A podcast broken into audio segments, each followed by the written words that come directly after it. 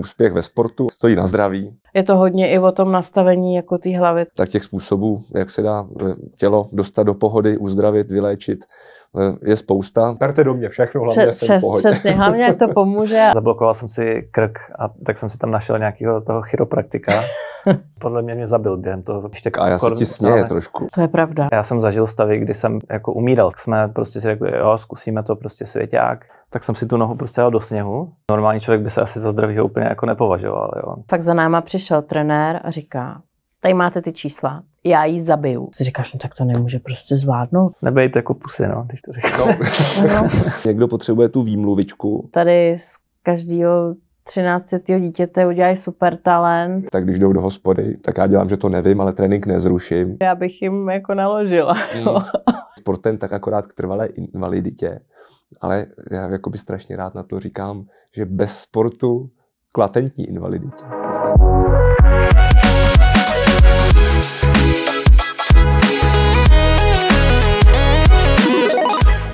Zdravím všechny diváky našeho podcastu Svoboda sportu a hned na úvod bych rád poděkoval všem našim partnerům, kteří nám pomohli k tomu, aby tento díl vznikl.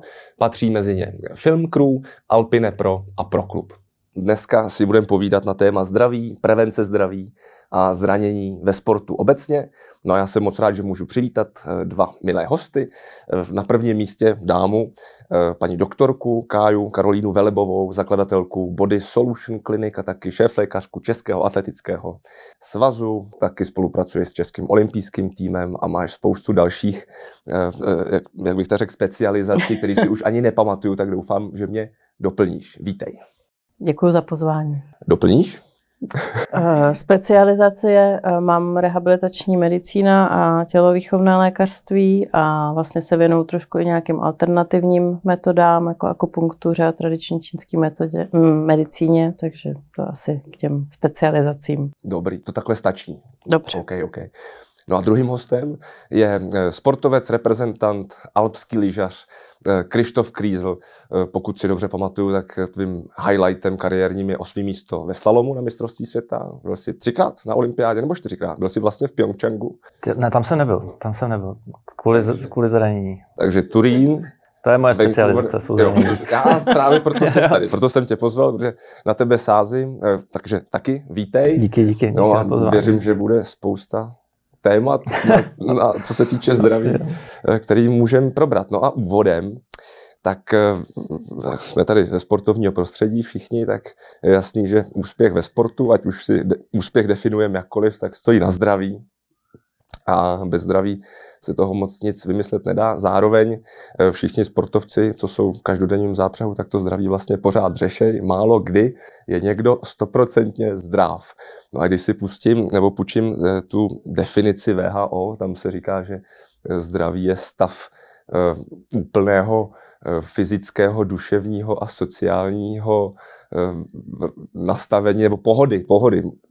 Zdraví je ideální stav úplného fyzického, duševního a sociálního toho.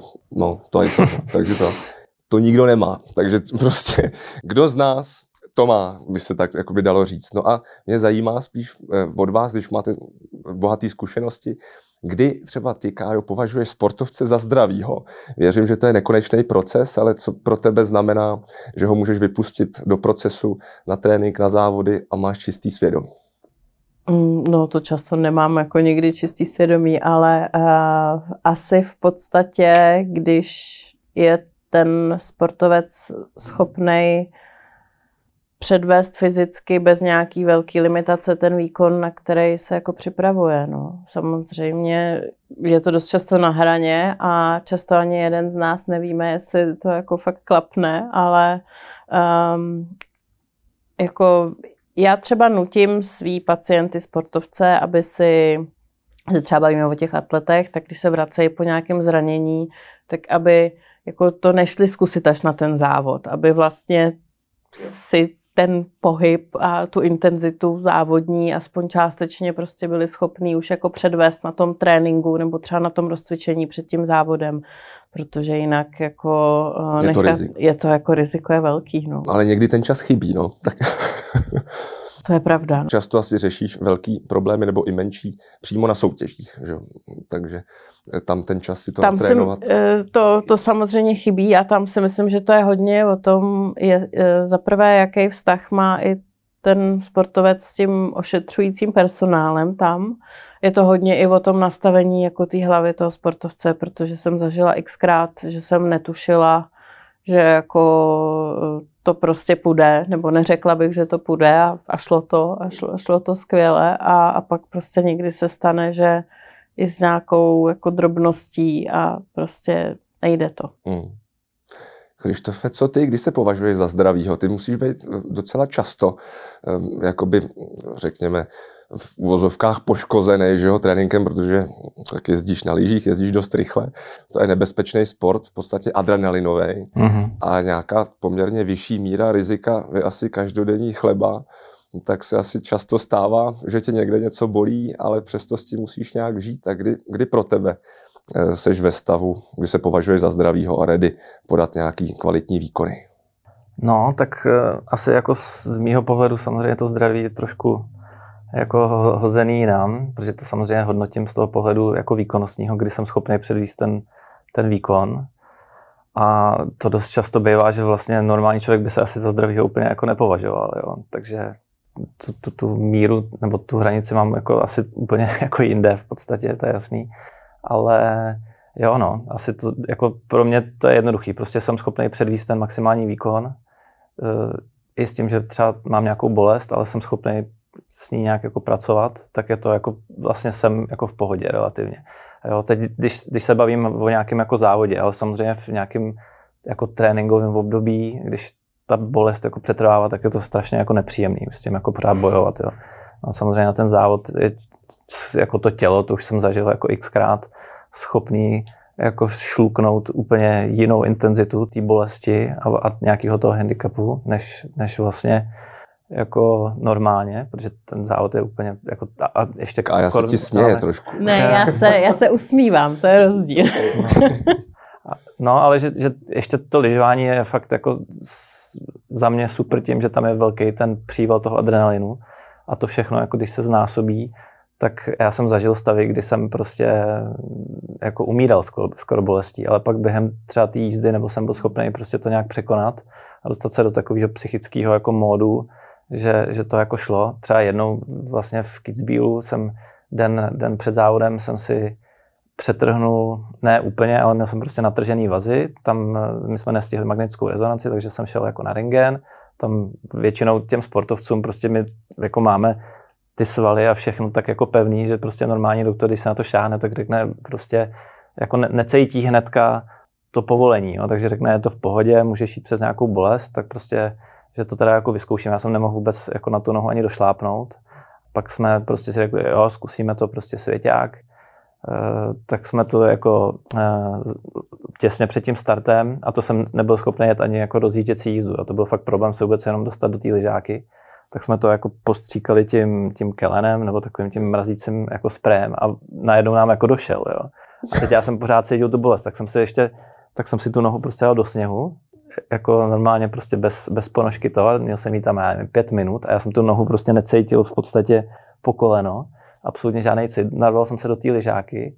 V Kitzbühelu si říkal? V Kitzbühelu slalom, no. A pak jsem to sjel, aniž bych měl jakýkoliv v podstatě cit v té noze, ale ta jízda jako nebyla zase tak špatná. Byl jsem vlastně po prvním kole, což bylo nakonec asi jako štěstí v neštěstí, že jsem skončil na 30. Což je jakoby, že nám uteče ten postup do toho druhého kola, tak já jsem samozřejmě z toho byl smutný.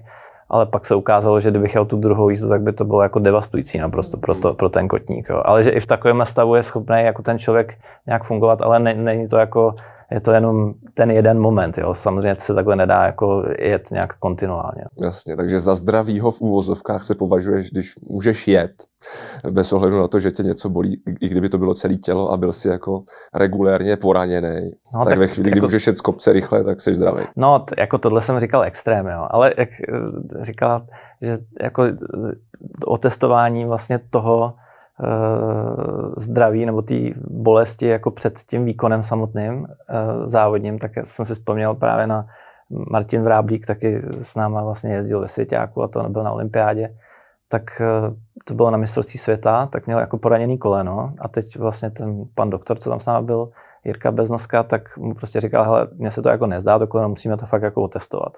A jo, teď on to chtěl jet za každou cenu. A on říkal, hele, já tě nepustím, dokud ty prostě tady neseskočíš z té zítky. Tak se tam jako vystoupil, že jo, seskočil a omdlel.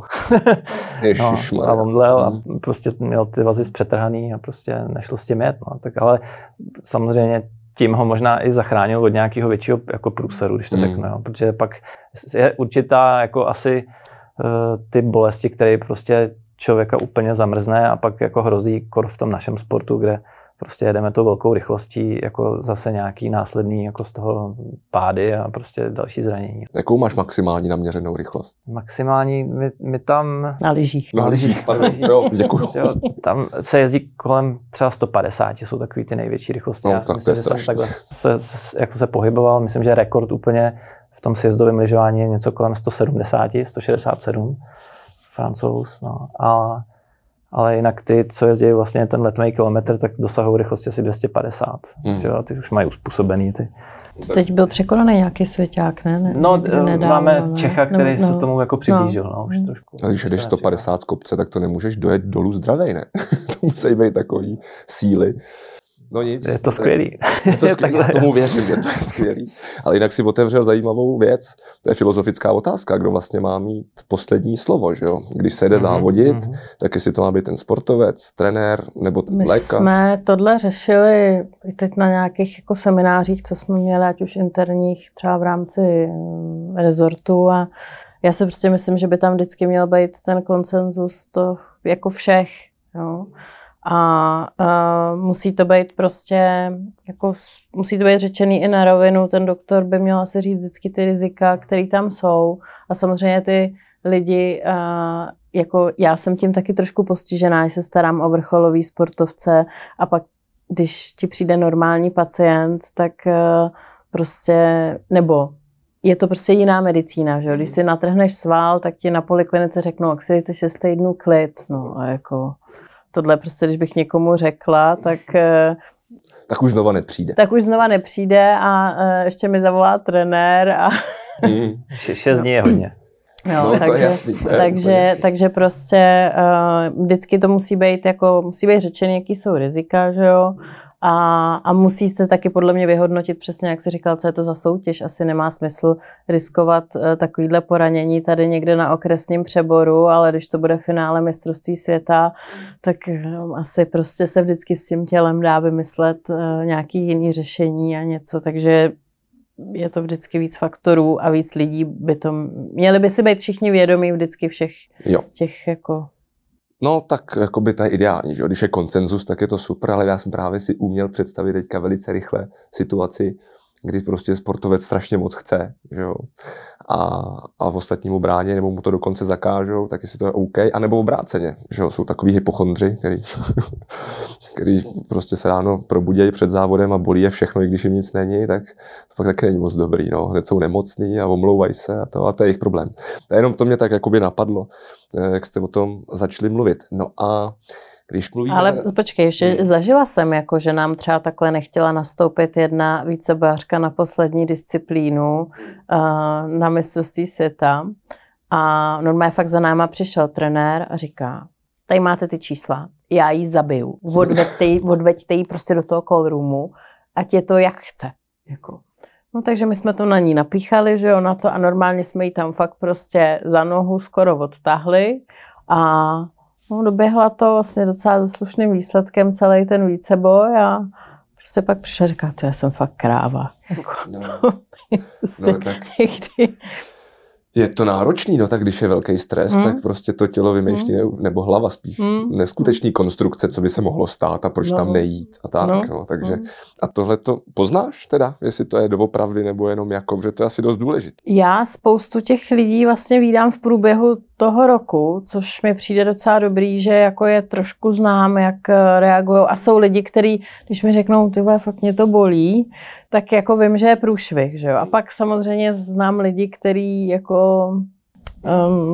jsou schopní tak jsou různý typy, no, některý si stěžují pořád a nic jim není a některý prostě leze po čtyřech a když se ho člověk zeptá, tak je furt v optimálním stavu, že všechno v pohodě, jo. Fakt a, není. Prostě jsou, kolikrát jsem fakt jako zažila, že jsme třeba přijeli někam na akci, nejhorší je, když je to daleko, že jo, takže tam máš relativně dlouhou dobu na tu aklimatizaci, tam se může spousta věcí pokazit a onemocnit a teď už se blížil ten závod a teď přesně tam jako to je fyziodoktor a ty si říkáš, no tak to nemůže prostě zvládnout ty závody, jo. A pak tam vyleze na ten stadion, cvak a je to. A je to. No. Krištofe, tebe se ani neptám, který typ seš, jo. Když jsi vyprávěl tu historku, jak jsi strkal nohu do ledu, aby si mohl startovat s utrženým vazem, tak je to asi jasný. Ale taky to asi souvisí s nějakou motivací těch sportovců a s tím, z jakého důvodu oni vlastně ten sport dělají, co od toho očekávají, jak zvládají všechny možný druhy tlaků, ať ten vnitřní, vnější a tak dále. Jak to vidíš ty, co se týče motivace, jaký to má vliv na sportovce a jeho přístupu nebo zvládání zdravotních problémů nebo nějakých zranění? Už jsme to trošku otevřeli, ale nemá tu ten prapůvod toho, jak to člověk zvládne, případně jak to zvládne rychle. Není ta příčina už v tom, jaký člověk vlastně je, kým je a co dělá a proč to dělá.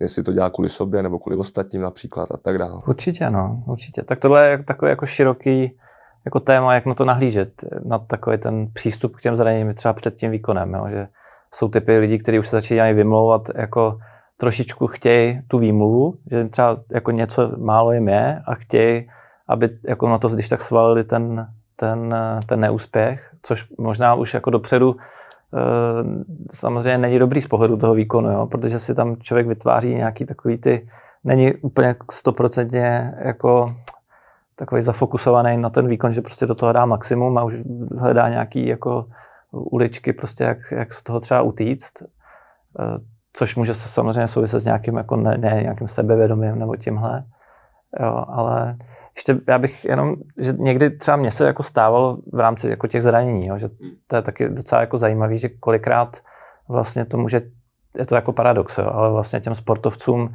někdy jim to i pomoct, ten stav toho, že řeší tady ten problém, jo, že je to trošičku zase odvede pozornost od toho samotného závodu, když je jako člověk fakt ve stresu z toho, je to, jako z toho nervózní, tak to je nějakým způsobem jako limituje, že jo, ale najednou řeší úplně jiný problém, řeší vůbec, jestli jako bude schopný ho absolvovat ten závod, že jo, a to se mi taky párkrát jako stalo, jsou to samozřejmě jako nepříjemné chvilky, jo, ale taky jednou jsem prostě si zlomil žebro takovým zvláštním způsobem, že jsem prostě na lyžích, jak si zlomit jako žebro, aniž by člověk jako spadnul. Ja? Takže já jsem chytil vlastně, jsem zavlíknul za bránu a tím vlastně pohybem toho kolene, jakože se zastavil, že ta lyže a já jsem šel do přednej pohyb toho jako hrudníku a takhle prostě tím kolenem jsem si zlomil prostě tady takhle žebro a bylo to jako během té sezony, nám to tam navazuje, že jo, takže teď co s tím a teď jako nevěděli jsme prostě, jestli to,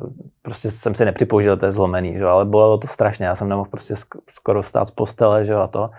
A teď jako zase tohle nejde nějak jako umrtvit, prostě nějakou anestezii, nebo takže jenom prostě nějaký prášky a normálně pak jsem jako měl, abych vůbec byl schopný ten závod jako absolvovat v tom nasazení, tak jsem to zase úplně jako přepnul v té hlavě a vlastně jsem se do toho začal jako mlátit, do toho místa. Úplně to už člověk jako magoří, jo? Ale prostě pak je úplně zafokusovaný prostě na ten boj a dát jít úplně přes tu hranu a ten závod byl prostě jeden skoro z nejlepších, co jsem kdy jel, jo? A to bylo ve stavu, kdy jsem fakt, pak se teda ukázalo, že jsem jako šel na rentgen a měl jsem ho trošku i dislokovaný, to žebro a ten... Jsi udělal sám. Jsem si udělal sám a ten doktor jako říkal, vy jste jako dělal s tím něco a teď já jsem si představoval takový to, jak do toho mlátím, ale že jsem prostě jel ten svěťák a tohle, že jo.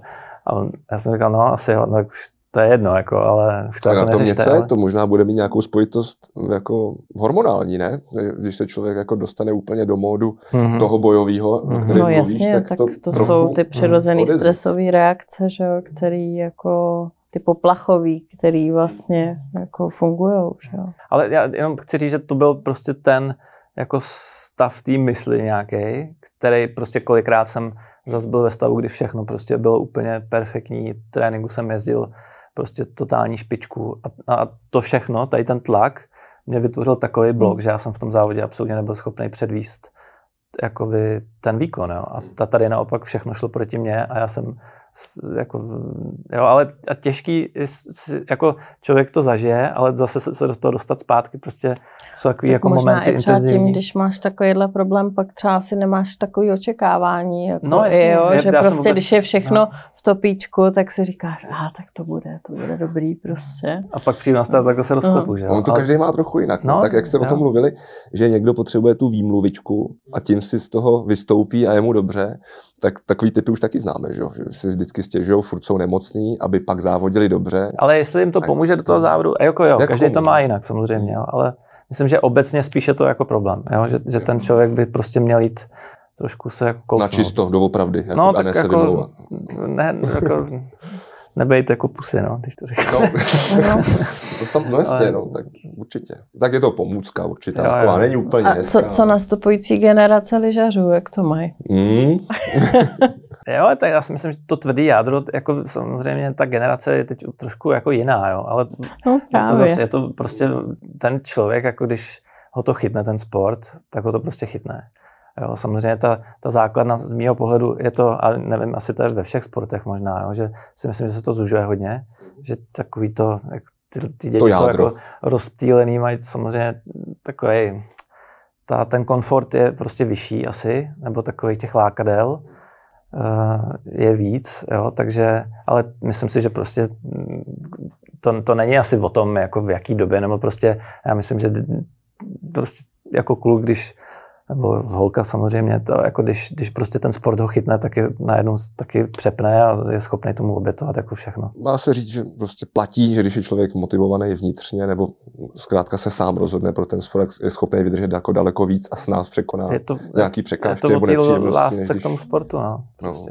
Okay. No a tak, když to otevřela Kájo, tak s tou mladší generací teda, tak je tam teda pravděpodobnost díky tomu, že jsou teda, ty děti jsou ve větším komfortu a jakoby všechno mají a mají tím pádem pravděpodobně, jestli si to můžu dovolit říct, jakoby nižší motivaci překonávat jako velký diskomfort. A myslím si, že mají nižší motivaci. Myslím si, že jsou trošku křehčí, jako i jednak konstitučně, že prostě...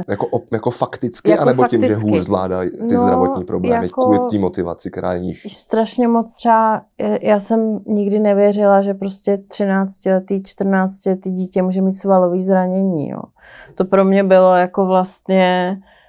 To se nestávalo. To se prostě nestávalo, jo. A teď třeba poslední rok, dva vidím prostě takhle jako, jestli to můžu říct, děti, jako, nebo dospívající, prostě, který mají takovýhle, to jsou třeba 2-3 centimetrový jako díry ve svalech. Hodně z nich má takový ty jako růstový problémy, jo, že mají takový ty avulzní. Jako, a teď já vlastně, a obecně teda, když se už na ně podíváš, tak vlastně mi přijde, a nevím, jestli to je tím, že třeba my jsme fakt lítali venku a dělali úplně všechno a oni třeba už mají od začátku ten relativní fokus třeba jenom na ten jeden sport. A jsou jako, a myslím si, že jsou vlastně i trošku křehčí jako psychicky, mentálně, no, že prostě ta doba fakt jim tomuhle tomu jako... To pohodlí tomu nahrává. No a celkově, že jo, i ten tlak prostě z toho okolí, já nechci říkat jenom jako sociální sítě, ale jako je to jako jiný, že jo, prostě tady z každého 13letého dítěte udělají super talent a super naději a myslím si, že prostě to dítě by v tomhle věku to vůbec nemělo řešit takovýhle věci, že by se prostě mělo sportovat, protože chce, protože tam má partu a protože prostě jako a to, že bude třeba dobrý, tak... Může být boční nebo sekundární efekt. No jasně. A když mluvíme teda o tom zdraví, a tak jaký jsou teda podle vás nejčastější příčiny těch zdravotních problémů nebo zranění? Protože když jsme u dětí, tak mě třeba napadá životospráva, protože jak jsou na těch sociálních sítích a to stravování třeba není úplně ideální, nebo spánkový režim není ideální, protože samozřejmě mají narušený ten spánek tím, že koukají prostě do mobilu nebo do něčeho v noci, když rodiče už spějí, Bůh ví, jak to je, těžko se to kontroluje. tak může tohle to mít vliv na to, jak u dětí, tak i u dospělých, u sportovců, že ta imunita nebo ta odolnost je prostě nižší, nebo že nejsou prostě v takovém fitu ráno, když se probudějí, jako když to bylo dřív a neměli jsme nic jiného na práci, než tak maximálně jít na pivo, kde nás všichni znali a tak jsme tam už moc často nemohli, protože by se to trenéři dozvěděli. Jak to je s tou životosprávou a tím vlivem jakoby v dnešní generace nebo dnešních sportovců na jejich zdraví? Já si myslím, že to vliv má obrovský, protože a i zase se vracím k té době, jako myslím si, že spousta těch mladých sportovců teď třeba, nebo i díky rodičům, díky přesně tomu, že se řekne, hele, to je prostě talent, to je naděje tady a tak se prostě řeší strašně moc jako věcí, ale neřeší se přesně ten základ. Jo. Oni pořádně nejedí, ale mají 1000 doplňků, na půlku z toho dělají nějakou reklamu nebo prostě, víš, jako, a nemají vlastně vyřešený ten základ. A pak svalový zranění. No, jasně. A je fakt, já to taky jako pozoruju trošku těch jako mladších, že třeba jako lyžařů konkrétně samozřejmě, že prostě mladí, jako takový ty vlastně junioři začátkem, tak mívají prostě ty těžké zranění, těch kolen a tohle, jo. Ale je to asi samozřejmě ty nároky na ten sport celkově, ten vrcholový, všechno se to posouvá, že? Je to jako víc, je to intenzivnější, je to náročnější, jo? A myslím si, že se to trošku jako rozrůstá, rozvírá ty nůžky jako s tím vývojem těch dětí, že prostě asi za prvý ta specializace těch dětí na ten výkon moc jako brzo, jo? A ty nároky na ten výkon a samozřejmě i ten materiál, třeba konkrétně v tom lyžování, všechno se to jako je to prostě rychlejší, extrémnější, jo?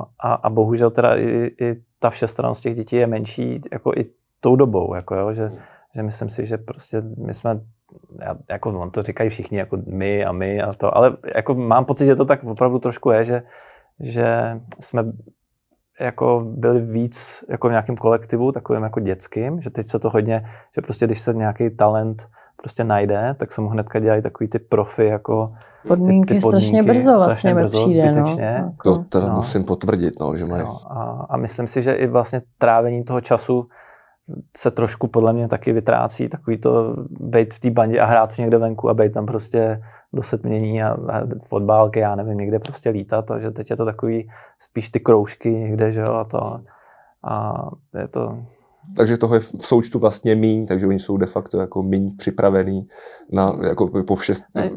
Nezdá se mi to tak přirozený. No, není to tak přirozený. Není to tak přirozený. A pak s tím, že se jim naloží, jo, a že fakt jedou prostě docela dávky a většinou je to ale v rámci toho konkrétního sportu, což je jako specializace nějaká, tak pak jako postupem času se to začne někde jako projevovat, že tam jsou nějaký disbalance, že jo, a prostě pak jsou takový jako průsery, já myslím, že my jsme prostě si neutrhávali vazy. Já už jsem jako starý, takže u mě je ještě to jako logický celý.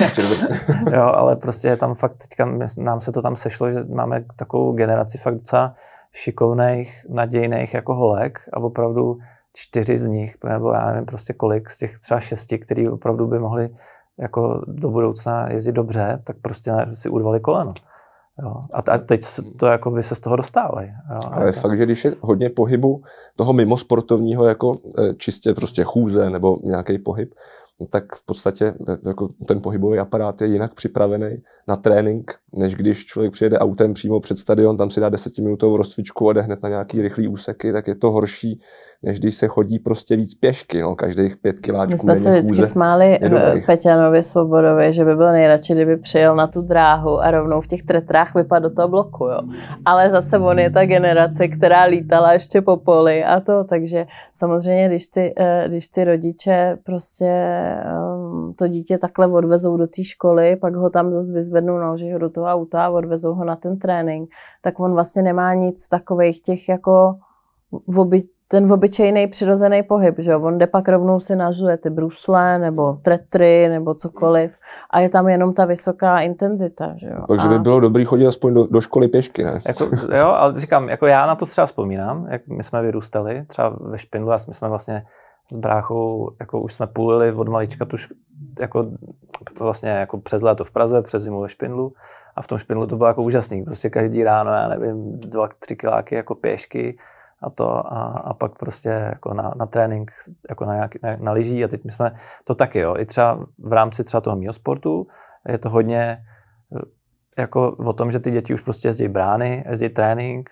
jo, a takový specializační, jo, ale my dřív jsme měli daleko větší volnost, jezdili jsme prostě jako mimo sjezdovky, v hlubáči, skákali jsme, fakt jsme se tím jako bavili, blbli jsme, ale zase o to víc času jsme trávili tím přirozeným pohybem, ne v těch třeba brankách a rozbor videa a prostě takhle, jo, a stejně tak i venku, no, takže asi by to bylo fajn trošku tohle tam víc jako dostat, no.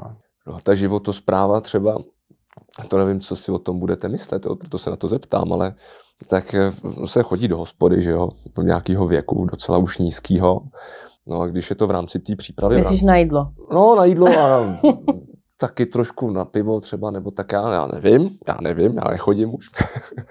No ale tak když pak ty lidi trénujou, tak jsou samozřejmě, že jak ta imunita, tak vůbec ta regenerace samozřejmě mnohem je poznamenaná, je to mnohem horší, pomalejší.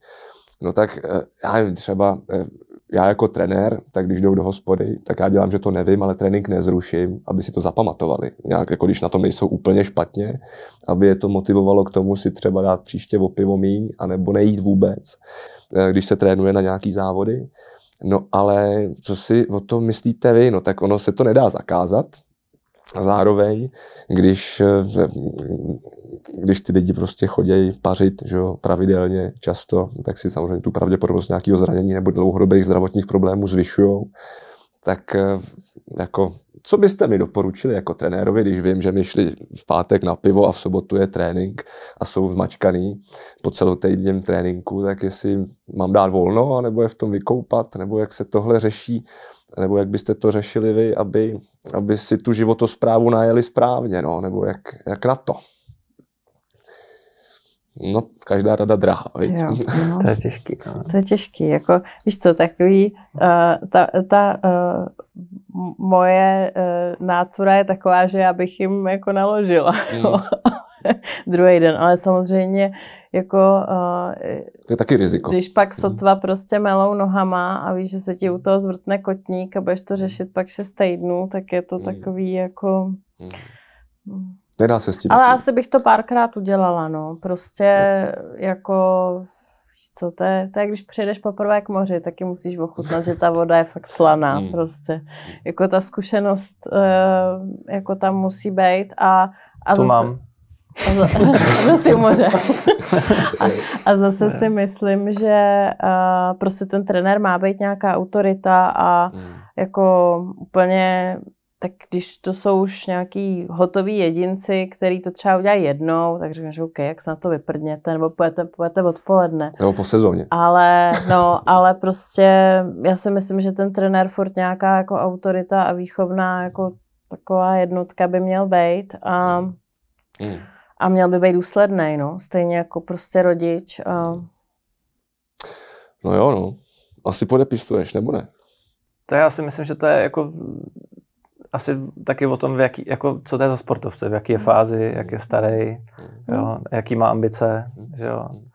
Tak prostě asi, když to jsou jako mladí, nějaký parchanti, že jo, prostě dorostenci, junioři a tím nechci říct, že jako nemakají, jo, ať jako makají, ale tak samozřejmě, já jsem to zažil xkrát, jo, tak prostě se šlo do hospody, člověk se musí tak trošku jako vybouřit nebo to, tak těmhle bych to určitě nezakazoval, nebo těm bych jako naložil ještě, i sobě v tom věku, jo, že tam se fakt musí prostě asi jít jako na krev, že jo, ať zažijou ty různý strasti s tím spojený, ty nepříjemnosti, že jo, pak když už jako, pak už je to jako... Když už ten člověk je dospělý, tak je to jako jeho věc, jako co on od toho očekává, jako asi je jasný, že prostě ten trénink pak nemá úplně smysl, že jo, a že mu to jako nepomáhá z nějakého dlouhodobého ani krátkodobého, jako, nebo jako je fajn někdy tu hlavu trošku samozřejmě vyčistit, že jo, ale s ohledem na tu kondici je to prostě špatný, že to jako musí být všichni jako tímhle jako vědomí, že jo, a já třeba už nejdu na ten trénink. Že mám pocit, že bych si ublížil ještě víc. Jo. Jasně, no tak jo, už to máš naježdět. No a ty jsi to, Kájo, otevřel na začátku trošku. Jaký je vlastně teda z tvých zkušeností rozdíl mezi pacientama, sportovcema a ostatníma? Protože máš zkušenosti s těma i s těma. Tak to by mě tak zajímalo. Tak určitě je extrémní tlak na čas návratu. Jako... No to je jako jasný, ale spíš jakoby o těch lidech, jak oni to jakoby, jako pacienti, jak oni k tomu přistupují. Je tam rozdíl, anebo není? Já si kolikrát myslím, a teď se teda omlouvám všem sportovcům, že ta běžná populace občas umí být i trošku důslednější v rámci nějaký třeba té prevence a nějaký dodržování nějakého režimu, ale jinak si myslím, že je to zase sportovec od sportovce. Když je ten sportovec motivovaný a i když třeba má nějaké omezení a řeknem si, hele, tak pojďme to udělat tak, jakože fakt nebudeš stát, ale prostě budeme dělat něco jiného, co půjde, pojďme den po dni, tak vlastně je to jako super a i když třeba se to úplně všechno nestihne, tak prostě všichni víme, že jsme se jako snažili udělat maximum. Ale pak prostě samozřejmě, jako když tomu člověku řekne, že hele, teď to ale jako 2-3 dny není na to jako prostě běžet naplno a druhý den ti volá, že teda běžel naplno a tak jasný. To je pak takový trošku no, střední. Trošku se to v nich... Já jsem kdysi mluvil s Jardou Kulhavým na tohle téma, na zranění.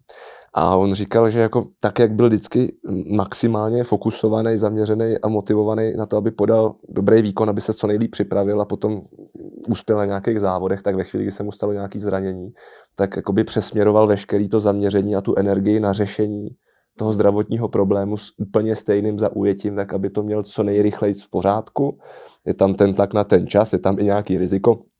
Občas samozřejmě ta psychika hraje roli, ten sportovec to jakoby nevydrží a uspěchá to, to je potom jako další rozdíl. No ale to si myslím, že je jako velká role třeba toho, že je pak fajn, když třeba i ten trenér komunikuje s tím doktorem nebo fyzio a dělá se to prostě postupně, a tak si myslím, že i ten sportovec může mít takovej jako trošku klid, že fakt jako ví, že prostě něco dělá, nestojí a je tam jako, že vlastně prostě ten návrat nestrácí ten čas, přesně tak. Ale samozřejmě, když ty rady jsou jako, no tak něco dělej, tak je jasný, že to prostě uspěch, že to zkusí. A... Jasně. No, jakože tohle je vlastně to nejzásadnější. Jakože taková ta tendence to, jako ten návrat samozřejmě urychlit, uspěchat. A mně se to jako xkrát stalo, že jsem to prostě udělal moc brzo, že jo. A pak jako zpětně, samozřejmě, když se člověk jako volhýne, nebo jako v mém věku, nebo že si uvědomí, že ta kariéra je vlastně strašně dlouhá a nějakých jako jeden vrchol třeba, jo. Jeden týden, jeden měsíc, jako jedna sezóna, jako z pohledu vlastně té celé kariéry nehraje skoro jako roli. Jo, že když, a tady ten nadhled trošku se jako udělat asi v těchto těžkých chvílích jako není špatný, jo, že já jsem kolikrát to fakt hnal jako do extrému a teď si říkám jako skoro proč, jako jo, že v tu chvíli možná není špatný jako si sednout, je to jako reálný, jo, dobrý, zkusíme to, jaký jsou s tím spojený jako rizika, můžu se jako hodně ublížit, já jsem třeba byl schopný jít přes velkou bolest, fakt jako maximální. Když jsem věděl, nebo jsem prostě měl od toho doktora jako řečeno, že si vlastně víc ublížit nemůžu. Jo? V ten moment jsem prostě řekl, OK, jdu do toho. Kdybych věděl, hele, hrozí tohle prostě, tak takhle jako zpětně třeba si říkám, tak to nemá jako smysl. Jo? Tak je lepší se na to vykašlat a jak říkám, jako skoro i jedna olympiáda, jedno mistrovství světa, když člověk si udělá nějaký jako cíl dlouhodobý a kam se chce jako dostat v rámci toho sportu, nějaký jako špičky třeba světový nebo to, tak opravdu to zase tak důležitý jako není. Nebo není jako špatný si tohle jako si myslím tam uvědomit, jako že jako ten nadhled toho, že ten cíl je vlastně jinde, že to není tenhle konkrétní závod, ale že pro mě je důležitý za 4 roky bejt třeba v té špičce úplný. Jo, a teď si třeba říct, jako tohle pomůže mi to, nebo jak moc mi to uškodí a asi si to jako nějak jako hodit prostě na misku vah a většinou z toho vyjde, hele, jako je to zbytečný, co tady jako stresuju, víš co, jakože v pohodě. No teď schválně, protože teďka zase lékaři versus sportovci. Jsme na jedné lodi, ale je to jakoby zajímavý moment, protože dost často doktoři jsou jakoby opatrný a když je nějaký zranění, tak řeknou jakoby spíš delší čas, že jo, na ten návrat nebo na to léčení, aby tam byla i nějaká rezerva. No a sportovci, jak jsou už na to zvyklí, tak myslím, že mi to říkal Aleš Valenta, když mu doktor řekl, za měsíc budeš moct začít skákat, tak on říkal sám pro sebe, tak za 14 dní jdu do toho. A je to v podstatě takovej zvyk a je to takový malej souboj jakoby těch dvou stran a mělo by se to asi potkat někde uprostřed nebo v lepším případě v bezpečnější variantě, když je to spíš delší doba, aby to byla jistota, aby to bylo takový riziko, když ten čas je, někdy není. No ale mě by zajímalo, jestli je to jakoby opravdu je dobrý to nechat na tom sportovci, který přece jenom se svým tělem pracuje každý den a už se docela zná a má nějakou šanci docela dobře odhadnout proti nesportovcům, jak rychle se to jeho tělo dá dohromady, jak rychle se zahojí, anebo jestli to opravdu nechat úplně jako na té autoritě, na těch doktorech, kteří zase mají zkušenosti s tím, že ty problémy zdravotní řeší každý den, takže to viděli tisíckrát. To jako, sice to vidíš tisíckrát, ale každý je prostě jiný. Jo. Já jako fakt spousta lidí se ti zahojí třeba takový ty drobné věci, seš fakt schopnej s nějakou pomocí dát do týdne, třeba docela slušně dohromady. A pak jsou prostě lidi, kteří mají stejnou nějakou prostě problém a řešíš to měsíc, jo? Protože prostě třeba mají k tomu nějaký přidružený, ať je to třeba štítná žláza, nebo prostě třeba ta imunita je nějaká rozhašená a prostě jako nedaří se to úplně tak, jak by třeba člověk jako očekával. Jakou tam může hrát roli? Taková trošku už jako metafyzická věc a to je pozitivní myšlení nebo ten přístup, protože jako asi si umíme všichni představit jako různý případy sportovců, kteří jsou jako neskutečně pesimistický a všechno je špatně a budou zraněný celý rok. A pak ty druhý, že jo, kteří jsou prostě furt veselí, optimistický, furt věří tomu, že budou rychle v pohodě, tak to musí mít určitě nějaký docela zásadní vliv na rychlost toho hojení a na rychlost toho návratu. Nedá se to nějak potvrdit z praxe, nebo to je jenom nějaká moje domněnka? Tak myslím si, že to není jenom tvoje domněnka, tak prostě jako je a to už není jenom, to si myslím, že je o nastavení toho člověka celkově. A myslím si, že to je vlastně i o nastavení toho doktora nebo toho týmu. Jo, jako když prostě kolem tebe budou všichni chodit i trenér, tyjo, to je prostě v háji. No proto jsem právě, jak jsi mluvila o tom, že je potřeba tomu sportovci říct všechny rizika. No. Tak jestli ho tím jako trošku nepostříl člověk dolů. To jo, ale zase když prostě se znáte, máte spolu nějaký jako... terapeutický vztah nebo nějaký prostě, možná bych řekla třeba přátelský s některýma za ty dlouhý roky, tak si zase myslím, že ho to naopak může jako, že on tě už zná, tak tě zná tvůj třeba přístup, řekne, no tak tady, když mi řekne, že to fakt jako je blbý, nebo že to riziko tam je, tak asi má pravdu, jo. A na druhou stranu zase prostě, když mu řekneš, hele, tak je to tak a tak, ale pojďme prostě pro to udělat maximum, můžeme pro to udělat tohle, a prostě vymyslíme nějaký náhradní, aby ses udržoval, aby to všechno prostě jako, tak si myslím, že to může být i jako, i s těma rizikama to může být ale jako pozitivně směřovaný. Jak se říká, věř a víra tvá tě uzdraví. Tak ono, když se lidi znají, tak si můžou líp důvěřovat, to je jasný, ale ty si, Krištofe, lyžař, tak jako sázím kalhoty na to, že se ti spousta zraněních a docela i vážných stala v zahraničí. To znamená, že se dostal na první dobrou k doktorům, který si neznal, byli někde v cizích zemích. A tak samozřejmě důvěra v toho, kdo tě léčí nebo kdo tě ošetřuje, tak je hrozně důležitá tady z těch důvodů, o kterých jsme mluvili. Tak jak to máš ty vlastně obecně vůči doktorům jakoby, a s důvěrou v ty bílý pláště, protože to je dost důležitý.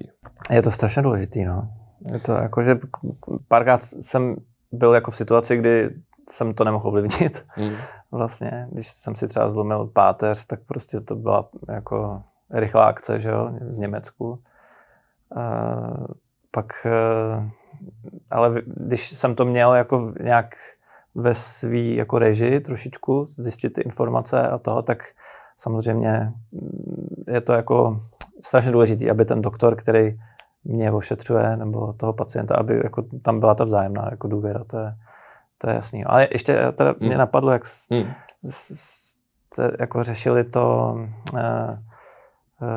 vlastně jak, že ten průběh té léčby nebo té rekonvalescence ve vztahu jako toho terapeuta s tím sportovcem nebo toho doktora, že jako jak je těžký to odhadnout, tu míru, té intenzity, toho zatížení, že to je fakt strašně o tom, jako individuální ten přístup a jak, že každý je jiný, jo? Že třeba teďka tam u nás vlastně jako super holčina, taky po zranění kolene, vlastně doktorí řeknou, dobrý, můžeš zatěžovat, pojď do toho, a teď jako holčina nemá ty zkušenosti, je to vlastně její první velký zranění, je to jako mladá holka a teď každý ten práh té bolesti má úplně jiný, jo?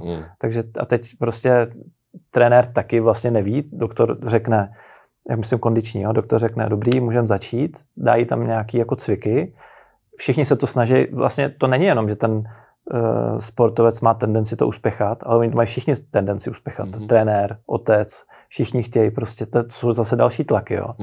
To je asi, jako bych řekl, docela podstatný tady v tomhle. Jo, a teď najednou prostě ta holčina legíny, a teď já na to koukám, prostě to koleno má dvakrát tak velký, oteklý, ale ona ani jako nic jako prostě neřekla. Trenér si toho nevšim, že jo.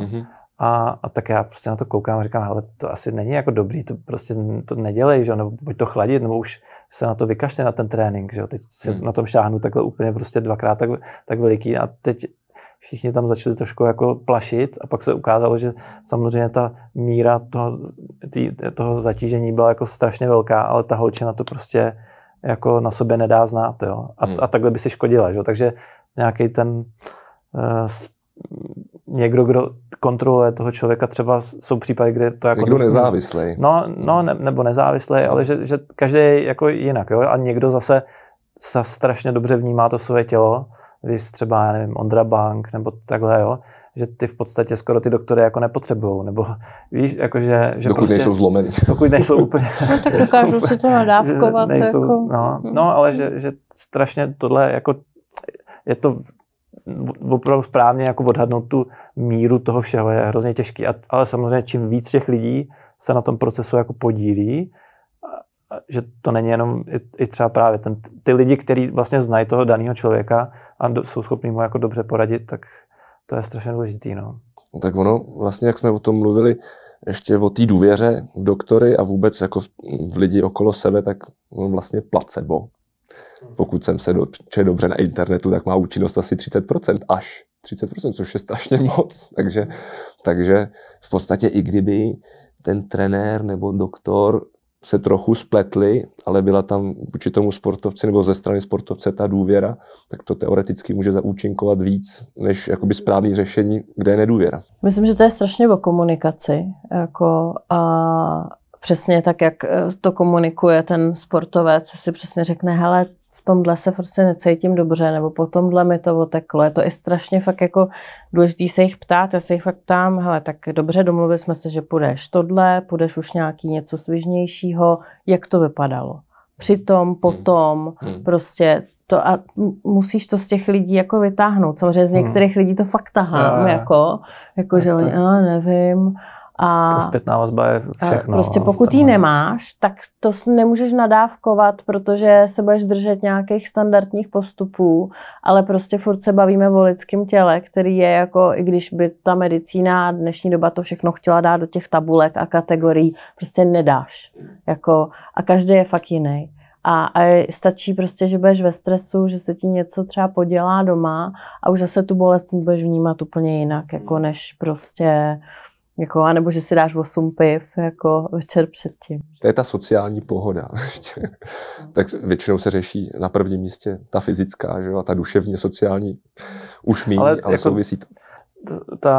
Jako ten optimismus v tomhle jako je strašně těžký samozřejmě se nastavit takhle. Když člověk, mně se vlastně stalo, že jsem si urval vazy v koleni vlastně týden před olympiádou. Že? Tak jak v tomhle stavu jako člověk...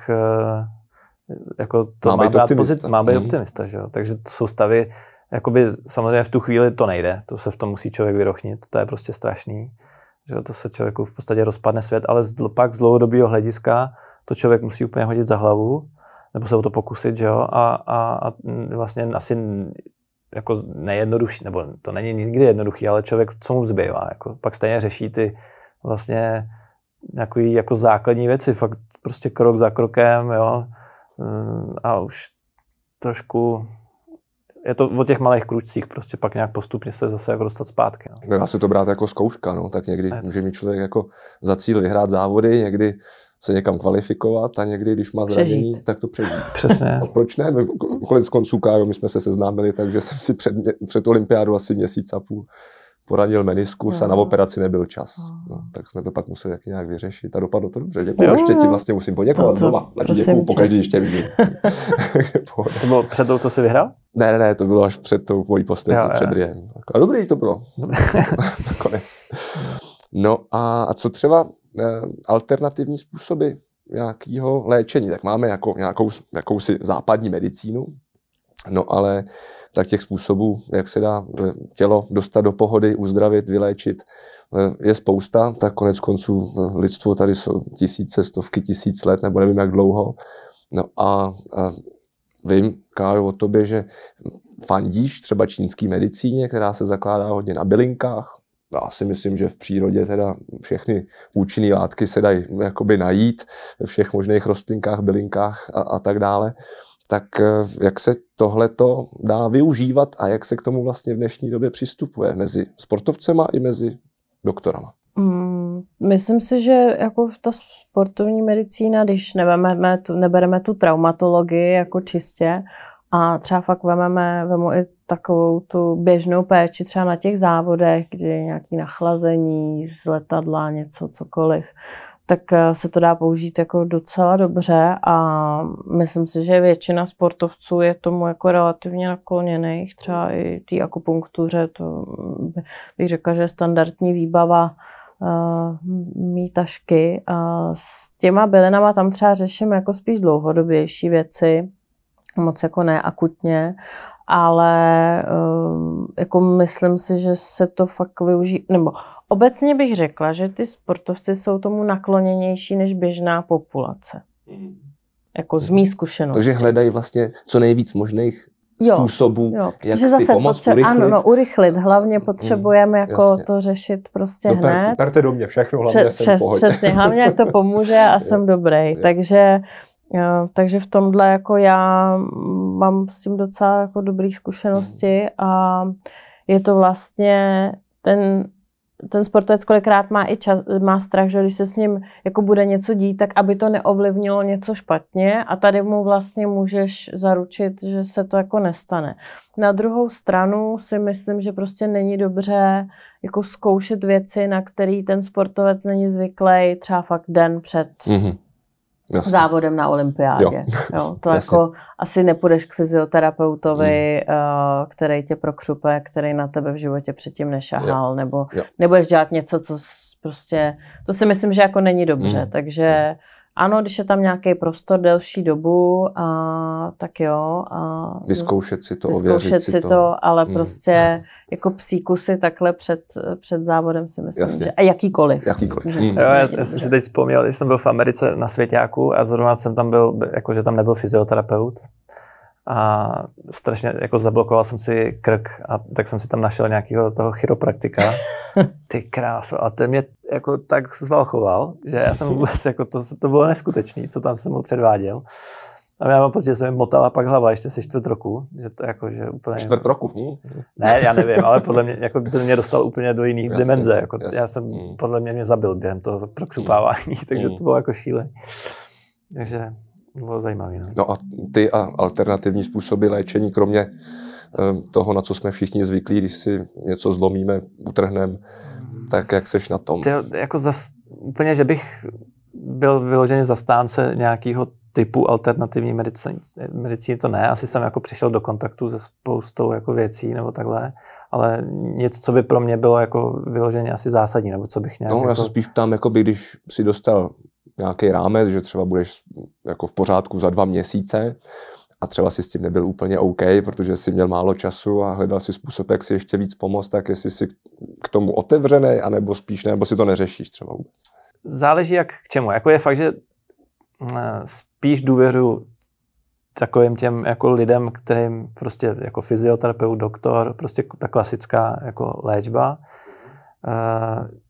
Je fakt, že jednou jsem byl tak zoufalý, že jsem se dostal přes někoho k nějakému takovému tomu fakt šarlatánovi, jakože echt. Jo, tak to jsem jako jednou absolvoval. Nezůstal jsem u toho, jo. Bylo to prostě taková jednorázová jako zkušenost. Ale že to je prostě někdy člověk je v takový jako nějaký jako fázi, kdy fakt hledá úplně jako psí kusy, že už fakt si jako neví rady. Takový to zoufalství, že tak člověk pak najednou jako vyzkouší až nějaký třeba extrémy, jo, ale není to nic, co bych jako byl jako zastánce toho, nebo já nevím, jakože prostě takovým těm osvědčeným asi praktikám důvěřuji jako nejvíc, no. Ale jako co třeba si myslím, že ať už třeba ten nějaký to nastavení té mysli, ten takový ten pozitivismus nebo tohle, tak, nebo optimismus, tak to si myslím, že jako určitě může, jako hraje roli, jo, a myslím si, že, já nevím, možná se k tomu ještě dostaneme, ale že jako paradoxně takový to, když se člověk zraní, tak pak má, je to takový nějaký jako prostě stopka něčeho, co nějak jako prostě funguje, nebo to probíhá. A kolikrát to může být jako restart, jo? Že člověk si může uvědomit prostě spoustu nějakých chyb, má prostě najednou spoustu času si to celý tak jako zrekapitulovat a může tam být prostor na nějaký jako změny prostě techniky. A teď mluvím o tom, že má najednou jako spoustu času si to jako probírat v hlavě. A třeba u mě konkrétně, tak já strašně jako využívám takovou jako vizualizaci, jo? Že a tam se snažím jako učit nové věci a to, když člověk vypadne z toho stereotypu, tak najednou tohle jsou věci, které třeba předtím nedělá a paradoxně mu to jako může pomoct a může tam udělat něco jako něco změnit. No skvělý, to jsi mi krásně nahrál, já jsem se tě na to chtěl zeptat. Ale vlastně během toho zranění, který je většinou nepříjemný nebo zdravotního omezení, tak je to taky příležitost, jak se konečně dostat k tomu, jak kvůli tomu, že vznikne nějaký čas navíc, jak se konečně dostat k tomu, aby člověk poctivě dělal ty věci, které normálně, když je zdravý, trochu opomíjí, jak je to stretching, nebo ta životospráva, nebo nějaký kompenzační cvičení, který určitě Kájo doporučuješ sportovcům a oni to moc nedělají, že jo, když jakoby nemusí, když je to nenutí. No tak alternativní způsoby tréninku teďka, tak když se někdo zraní, nemůže dělat tu činnost, tu specializaci, tak to ale neznamená, že nemůže trénovat něco jiného. Když běžec má něco s kolenem, že nemůže třeba jezdit na kole, kde ho to nebolí, tu fyzičku nějakým způsobem natrénovat, nebo se vyprotahovat, prodloužit si trošku, zvětšit si rozsah, udělat nějakou, jakoby nakročit si k tomu, že se ten výkon potom zlepší jakoby i v jiných oblastech. Doporučuješ to sportovcům, nebo to spíš necháváš na trenérovi s nějakým doporučením? No, já je jako spíš do toho až možná tlačím. Jsme to říkala i předtím, že fakt, a myslím si, že to je důležitý i pro tu psychiku, jakože to určitě ty potvrdíš, ležet doma na gauči 8 hodin a prostě zpytovat svědomí, že je to všechno v háji, jako není podle mě ta nejlepší strategie i na tu pohodu a vlastně i na to hojení, že jo. Takže já fakt jako pokud to jde, tak je třeba nechávám den, ať si jako odfrknou po tom zranění a pak už hned je nutíme, aby něco... To jsou ty postupní kroky, no. No, skvělý. A oni člověka nahodějí po té psychické stránce, ale i po té zdravotní. Protože jako není málo sportovců, co jsem viděl ve svém okolí, který třeba díky nějakému zranění začali víc posilovat nebo kompenzovat, nebo je to donutilo, jak si o tom mluvil, k nějakým drobným změnám techniky, která potom už nebyla tak devastující třeba, nebo si nevytvářeli si pořád ten stejný chronický problém, ale nějakým způsobem z toho utekli a v konečném důsledku nejenom, že byli zdravější, ale třeba to se i zlepšili. Jo, a já si myslím, že je strašně důležitý i to, že máš, že jako nevypadneš z toho jako řádu, víš, z toho procesu. Prostě, že ráno třeba fakt jako musíš stát, oblíkneš se, jdeš teda buď na rehabku, nebo prostě nevím, na rotoped, něco. Si vlastně myslím, že ten řád a ta pravidelnost, jakože ji vlastně všichni strašně potřebujeme a že když to pak nemáš, tak máš fakt tendence i k nějakým jako neduhům na duši a tak, no, že to prostě člověk pak vymýšlí kraviny. Takže zranění anebo zdravotní omezení, problém vlastně může být i dar svým způsobem, sice nepříjemný, ale může to člověka teoreticky posunout i někam dál, když to jakoby překoná, nebo ne? Jo, a já si právě myslím, že je dobrý tohle třeba, když ten trenér nebo někdo je schopný tomu jako svěřenci, který je v této těžké fakt situaci, je to prostě vždycky je to masakr, jo? Člověk prostě plácnul, rok na něco maká a pak mu to prostě takhle to zmizí, že jo? Tak je to jako šílenost, ale ten prostě to zranění může být, nebo prostě ten člověk se líp pozná kvůli tomu, jo? A z toho pak může dál prostě těžit, jo? Že to vlastně všechno špatný může být jako pro něco jako dobrý, jo? Samozřejmě je otázka v jaký míře, jo? Ale to sebepoznání jako může být vlastně jako dár, no, trošku v tomhle tom určitě, že prostě člověk se naučí nebo je nucený se sebou jako samotným pracovat najednou trošku jinak a může si uvědomit jako spoustu fakt jako super věcí, no. Takže to zranění nebo ten problém vlastně může být i nějaká informace nebo signál, že by člověk měl dělat něco jinak. Minimálně dobrý nebolí. Asi k tomu takhle přistupovat, aby právě člověk se z toho úplně jako nezhroutil a určitě se vlastně od toho dá jako odrazit. No. No a tak jaký jsou závěrem vaše tipy, jestli máte, jak z hlediska zdraví pro sportovce se chovat líp, co se týče prevence, jak líp zvládat zdravotní problémy, zranění, jak si udržet zdraví, co je jakoby takové, jestli se to dá zobecnit, jestli existuje společný jmenovatel pro všechny sportovce nebo trenéry, co by měli dělat líp, jakoby, aby na tom byli líp. Prostě. No tak já si myslím, že by ten sportovec jako měl vnímat, že jenom ten trénink, jenom ten sport v dnešní době jako není dostatečnej a že to, že přijdu na trénink a prostě odběhám, nevím, x úseků nebo si jedu 50krát kopec, není to všechno, že prostě ta péče jako pokračuje, nebo ten proces pokračuje i jako mimo. To si myslím, že je důležitý. A taky si myslím, že by si vždycky přesně měli najít jednoho, dva lidi, které jim prostě věřej a se kterýma ty věci můžou nějak konzultovat a to si myslím, že jako alfa omega a kolikrát pak se nezaměřovat na nějaký zbytečný detaily, ale prostě myslet na ty důležité věci. No. Jo. To bych tak jako, to zní mám dobře. Z toho tak pocit takový. Krištofe, napadá tebe něco, co tady ještě nepadlo? Jo, asi ne. Ne, ale tak je to, tak základ je poslouchat jako sebe sama. Jo, jako co si budeme povídat, ten vrcholový sport je hnání všeho do extrému. Prostě jinak to nejde. Jo, z velké míry je to o tom si i trošku jako ubližovat. Jo, ale člověk jako musí vědět, jako proč to dělá a s nějakým takovým pocitem asi, nebo ty lidi kolem můžou pomoct. Jo? Třeba minimalizovat ty rizika a nebo prostě mít k dispozici ty procesy té regenerace a ty životosprávy, které už jsou jako nezbytný, jo? A na ty prostě dbát, jo? Bez toho to jako nejde. Pak si myslím, že ta psychika, že jo, je strašně jako důležitá v tomhle. Ty si uhodil hřebíček na hlavičku, protože v podstatě podstatou sportovního tréninku je se trochu zničit, aby se nastartovaly nějaký adaptační procesy, aby se člověk jakoby zlepšil. Takže není to moc hezky řečeno vlastně, ale sportovci si záměrně řízeně ubližují pro to, aby byli silnější, aby se jako zocelili. No a tak to je potřeba si nějak jakoby přijmout, no ale je to celý o té míře, že jo?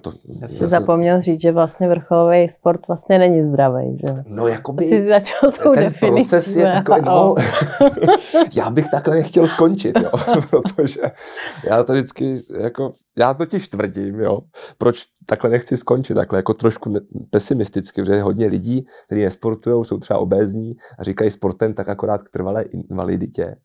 Ale já jakoby strašně rád na to říkám, že bez sportu klatentní invaliditě v podstatě. A to je jakoby daleko nebezpečnější, protože ty lidi mají pocit, že jsou v pohodě, protože nic nebolí, ale jakmile se rozeběhnou, tak si zlomí nohu, což je mnohem horší, takže je lepší mít jako bolavý koleno a být ve formě z mýho pohledu a celkově, než v obráceně. Takže vlastně to, co si Krištofe říkal, že si ve sportu člověk jakoby pořád vlastně tak trochu ubližuje, tak já to vidím pozitivně zase. No a kež by si to jako vzali jako k srdci i trenéři a sportovci, by to nepřeháněli, no, protože ta hranice je tenká, jo. A sám víš, ještě když to tělo pak se dostane do té formy, je takový jako vybrnkaný, že prostě je extrémně náchylný na cokoliv, že jo. To tak prostě je. A to je to potom bolavější, že když je člověk v nejlepší formě, tak se mu pravděpodobnost, že se mu něco stane, tak roste. No. To je právě jako další věc. Jedna věc je jako jsou zranění, a druhá věc jsou ty virózy, třeba ta imunita a tohle z toho, že jo. Což kolikrát vlastně je větší problém, než jakoby to, že třeba u nás v tom lyžování, my tam samozřejmě máme pády, jako zraňujeme se, ale třeba ty virózy a tyhle, to je jako to a většinou je to právě to před tou, jakoby, když člověk se cítí jako super, no, tak tam a s těmi já jsem mýval jako problémy, tohle odhadnout někdy a tam třeba ubrat. Jakože, a je to o tom, jak ten člověk se jako umí poznat. No. Jde se na hraně. To, ale to je jako vlastně tohle třeba my umíme medicínsky jako popsat, že vlastně, když přesně to tělo je takhle jako vyladěný, tak, nebo i po tom tréninku, že po těžkém tréninku, po závodě, ty tam vlastně máš pokles té imunity a vlastně ty hormonálně, imunitní osy, všechno to funguje trošku jinak a tam je to tělo nejnáchylnější, že jo. Takže to je jako i dokonce medicínsky popsaný, ono se jako, to ví, že ono se to ale ví. Když no, to tam neví, to víme. No, tak jo. Tak já vám moc děkuju, že jste si dneska přišli popovídat. Dneska jsme teda měli jako hosty Káju Velebovou, lékařku, Krištofa Krýzla, reprezentanta v alpském lyžování. No a těšíme se na další díl a doufám, že se vám to líbilo. Bude ti M-ko? Asi M-ko. A XL-ko je docela velký, vej? To doposiluje. To dopumpuješ. To je od našeho sponzora. My moc děkujeme, že jste přišli.